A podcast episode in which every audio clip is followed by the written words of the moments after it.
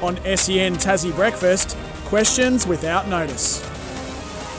Thanks to Amare Safety, your Australian owned workwear and PPE provider. Tim, I'll throw that one at you first up this morning. Righto. Had the pleasure of speaking to the new Hobart Hurricanes captain Nathan Ellis yesterday. Great appointment. What does he bring to the role, do you think? Or did you ask him?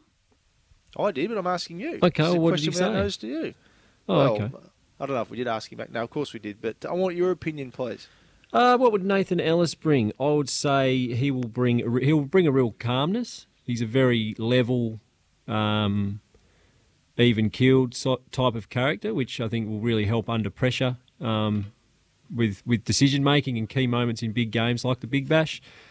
Uh, I think he'll communicate really well. He's got a really good you know way about him with people. He's a he's a people person. He's a uh, sort of infectious.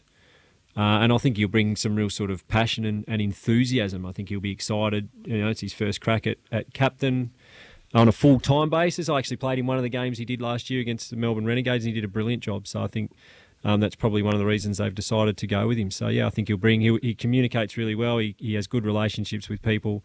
Uh, he'll bring real enthusiasm. Uh, he's a, and he's an absolute professional himself. So um, yeah, I hope he goes really well, and um, we beat him in the final. All right, your go. Um, of last night, then Brent Big Wig, Big Will Magnay played potentially his best game for the Jack Jumpers. Would you say?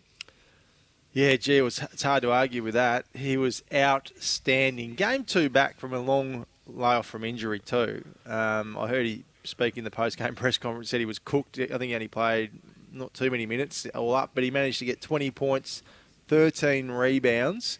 I think four, uh, one assist, and but the thing I love was the block. So it was just amazing. Just such, such a presence out there, and Marcus Lee was great too. So that that uh, partnership they're going to have on and off the bench is going to be electric. So yeah, Yeah. no doubt. Uh, I think it was his best game. Yeah. Okay. And I, I think well, he came down here highly regarded, didn't he? Yeah, absolutely. Um, I just don't NBA. think Tassie game, fans- didn't he? Tassie fans just haven't seen him. That's right. I just hope he gets a really good run at it because he's been Yeah. cruelled by injury for the first two and a half seasons he's been here. Um, we saw we saw him play a good stretch last year, um, and I just really hope, fingers crossed, it all works out for him. As he said, rightly so, the the la- last injury he had was just one of those ba- basketball ones that you get. He, I think he stood on someone's foot, and that's hurt his foot. Um, so now, hopefully, yeah, as I said, just gets a good crack because we can see what he can do, and the more he plays, the better he's going to get. And he was outstanding last night. Tim, will South Africa ever get over the hump and make it through to a World Cup final? It doesn't look like it, does it? They're certainly not at the moment. carrying some semi-final baggage. I think that was either their fifth or sixth time last night they've been knocked out at a semi-final stage, uh, and I, and I think their team right now is is an ex. It's an outstanding white ball cricket team. Again, they're a bit like Australia and South Africa. Got so many options. Uh, Australia and India. Sorry, they've got so many options. They've got all bases covered. They've got power, but when it matters, they just can't seem to put it all together. And last night was a perfect example of that. They won the toss, batted, um, and they're four for forty. And from that moment, they, they were up against it. So um, it's interesting you carry that sort of baggage forward. And I know the South African cricket team, the personnel continues to change, but until someone can break through that hoodoo, that I think it's going to be hovering over them um, for some time. And um, yeah, it's going to be very, very difficult for them to get past. Brent, what's your opinion on round zero to start the AFL season? Are you a fan? And if I so, why? Tim. And if not, why not? Well, I am because any time you can start the season earlier, I think it's going to be great. So I think it starts March 7, which is the earliest an AFL season's ever started. So if we can get why is that a good thing? because I can't wait for it to start already. So if we can get it a couple of weeks earlier, why not? Is there a Um, risk of too much? No. Look I at the NFL. be- eh, everyone's hanging out for it by then.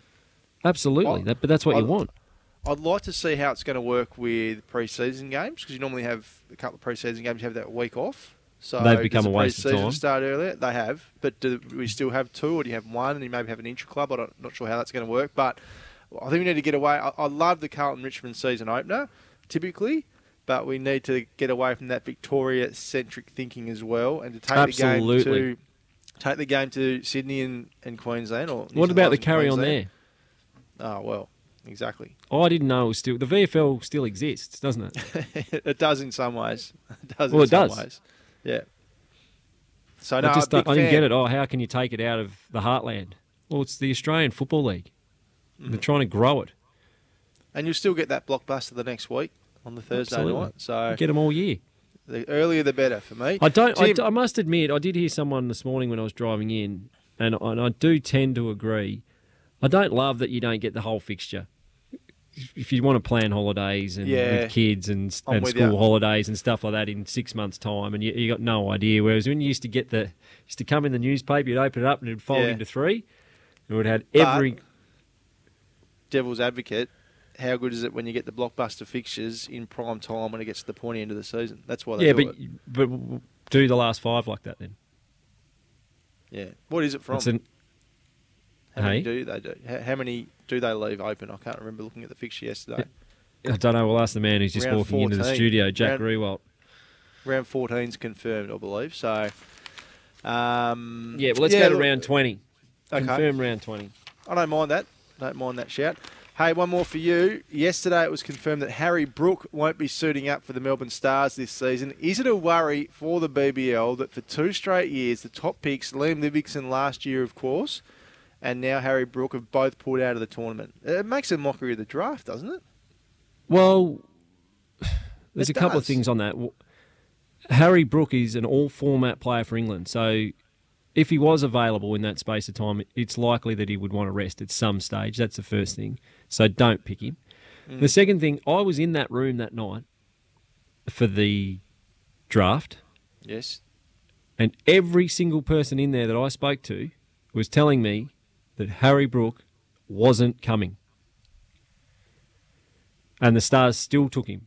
Why? So he he was either they either were the only people in that draft room that weren't aware yeah. that he wasn't coming, or they just picked him anyway and hoped they could change his mind. I'm not sure, but it was. Okay. Uh, I'm not kidding. Everyone was talking about it that he Anyway. was not coming to play. Answer the question, Tim.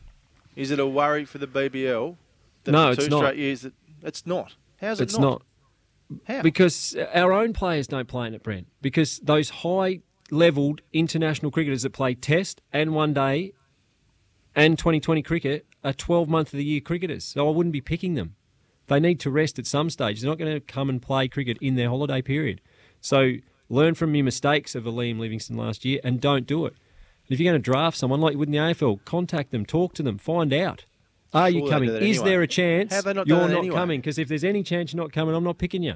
That's poor then. That's Communicate. really poor that, that research wasn't done to start with. That's Exactly. A, So it that's a blot on your fans. You, you haven't Absolutely. done your research.